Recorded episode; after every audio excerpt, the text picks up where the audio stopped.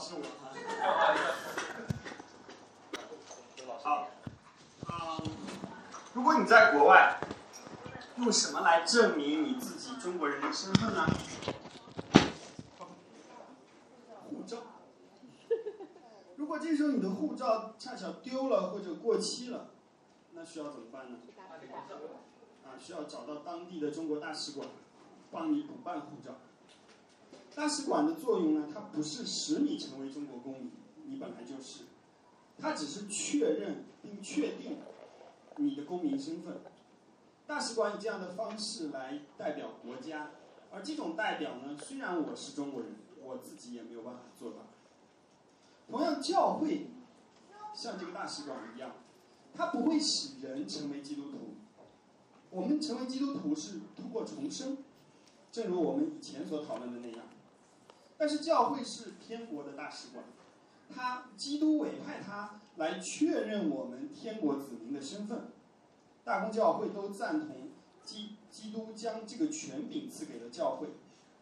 教会所做的当然不是去发放一本护照，而是通过施洗并领受主餐来确认。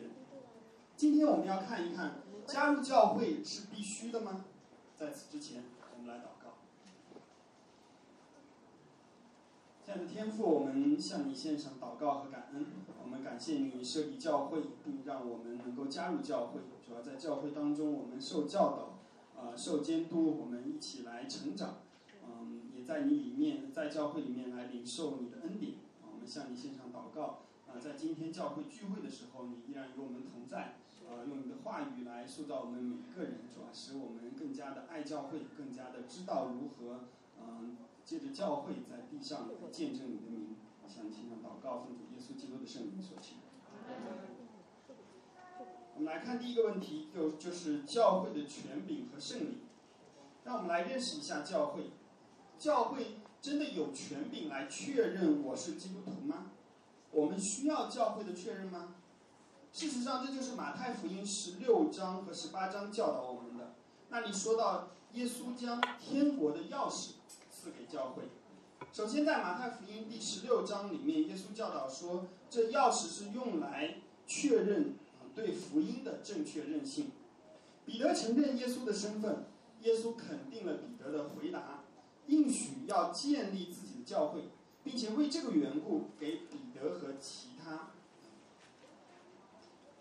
使徒们啊，把为这个缘故给彼得和其他的使徒们天国的钥匙。这个钥匙有什么作用呢？可以在地上和捆绑和释放那些在天上已经捆绑和释放的。我们现在已经不像耶稣那个时代人的人那样说话了，所以你可能看到这一节经文的时候，可能会误解其中的含义。但是你可以把钥匙想象成为大使馆正式宣告其本国政府的法律和命令的一个权柄。其次，在马太福音第十八章里面，耶稣教导说，这钥匙可以用来确认谁是真正相信福音的人。把天国的钥匙赐给地方教会，使后者可以将那些生命和信仰不相符的人从教会中除名。这就像是大使馆具有正式宣布其公民身份的权利一样。教会如何就做出这些正式的判断呢？首先，教会通过讲道来做。对此，我们在前面已经学习过了。当讲道者讲道的时候，他按着自己对神话语的理解来捆绑或者释放会众的良心。其次，教会通过耶稣所设立的圣礼来捆绑和释放。洗礼是第一步，这是通向教会成员身份的第一道大门。那些奉基督之名聚集的人，给人施洗归于基督的名。通过洗礼，我们宣告说。我是属耶稣的，同时也教会也来确认说这个人是属耶稣的，两方面都需要宣告。其次就是主餐，它是教会成员的定期家宴。从某种意义上说，教会成员资格仅仅是指领受主餐的成成员资格，因为通过主餐，我们能持续的确认彼此是信徒。保罗这么说，他说：“我们虽多，仍是一个饼。”一个身体，因为我们都是分受这一个饼，分受一个饼，表明我们同为一个身体。我们借着它彼此确认是信徒。再强调一遍，不同的基督教派对于主餐饼代表的含义可能有着不同的看法，但是所有人都认为主餐是教会一同的聚餐，全体会众通过它彼此确认在基督身体当中的成员身份。我们来看第二个问题：加入地方教会。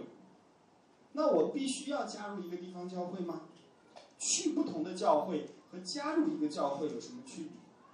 固定的来这个教会和加入这一间教会有什么区别呢？我不是至少已经属于普世教会了吗？我们确实不需要加入某个地方教会就能得救，得救是神的恩典。但是你确实需要加入地方教会，因为这是在顺服圣经的要求。如果圣灵在你里面，那么你想要委身基督的身体，你会情不自禁的想这么做。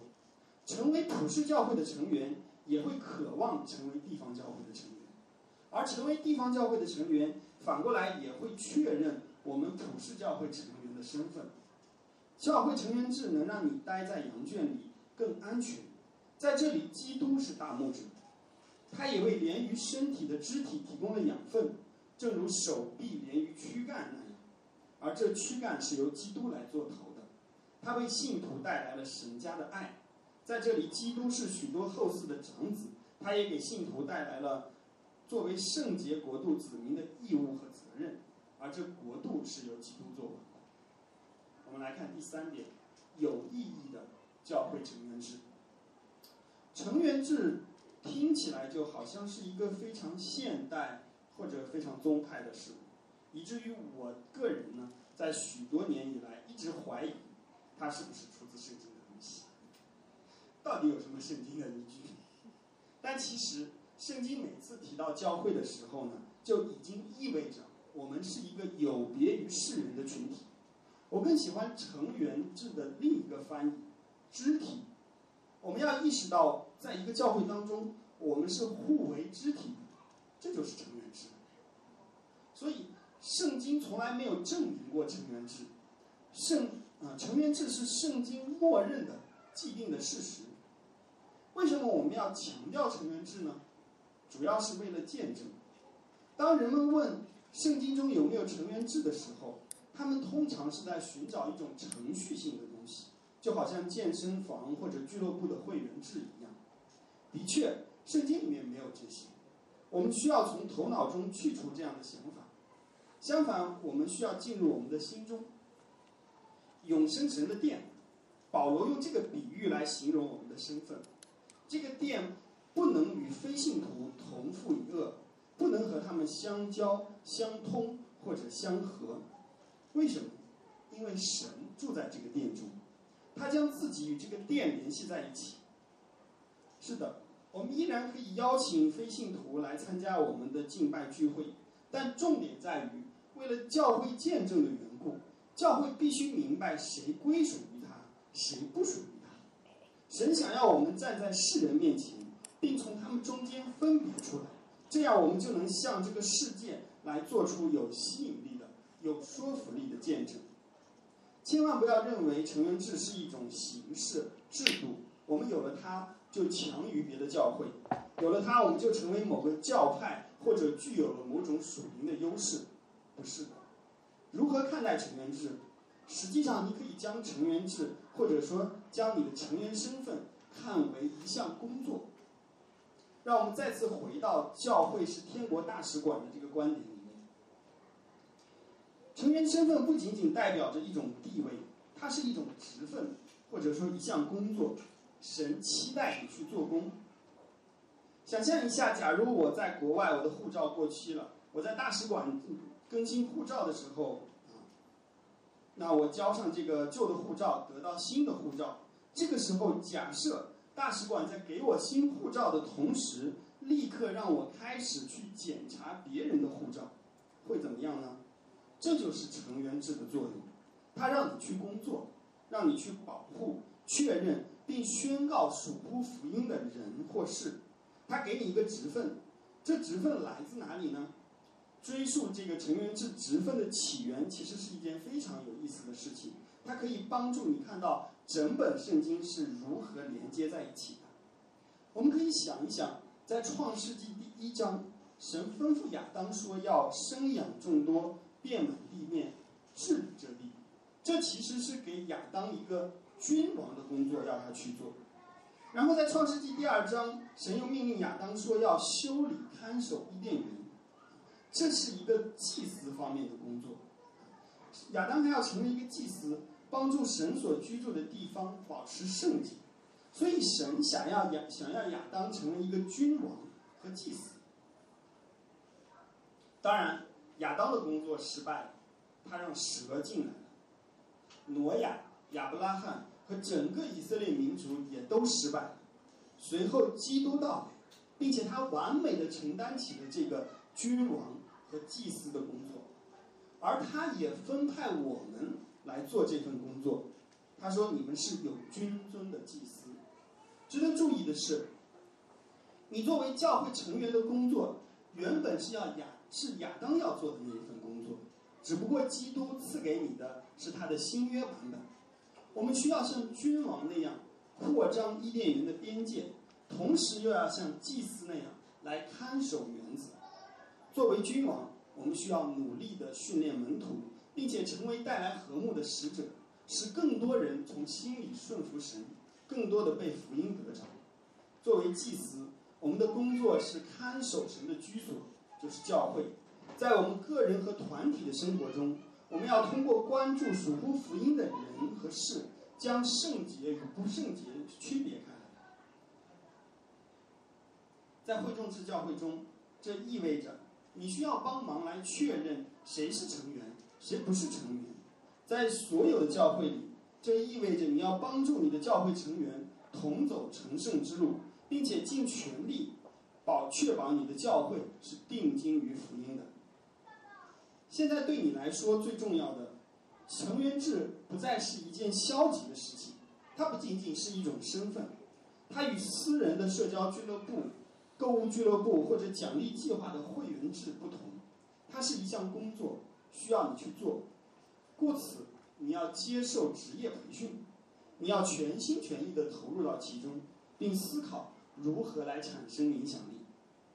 而且，如果你的工作是监督属乎福音的人和事，那么你需要学习并理解福音的内容。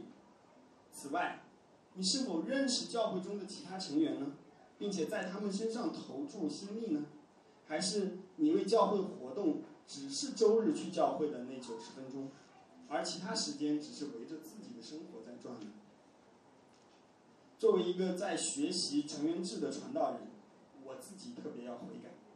我还只习惯为家人和熟悉的人祷告，而不是为教会的成员祷告。我的成员手册也只打开过很少的几次。教会还有几乎一半的人我还不太认识。而上周主日啊，出于不好意思的缘故，我也没有跟任何弟兄姊妹有深入的沟通。而且那些要为我祷告的人，我通常也没有把内心最软弱的需要告诉他们，而只是说的比较泛泛。你也要悔改。到目前为止，只有一个人在平日里联系我，问我需要带导的事项，说明我们都需要在成员身份上和责任上成长和悔改。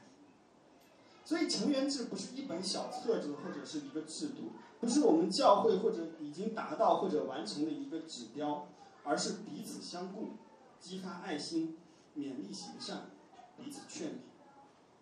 我们总结一下。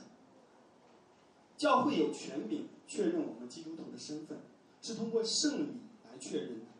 我们需要加入一个地方教会来显示、显明我们基督徒的身份，而加入教会意味着委身和顺服，意味着我们有重要的君王和祭司的工作要去做，而这种责任和与教会的关系，我们就把它称之为成员制。好，我们一起来。天父，我们特别来向你来悔改，特别是我们宣告我们说是一间敬信会，是一间成员制的教会的时候，我们特别要向你来悔改，因为我们在实践这样的真理上做的还不够，主要我们没有真正的有意义的成员关系在我们当中，主要我们没有更多的、更深的委身到教会里面，没有更好的去互相帮助和勉励，主要我们都向你来悔改。我们也求你来啊赐下怜悯和恩典，主要使我们啊更更好的来践行圣经的真理，主要不是去实现一个制度，乃是实现圣经当中所要我们做的彼此相爱。我们交托在你的手中，这样祷告是奉主耶稣基督的圣灵所求。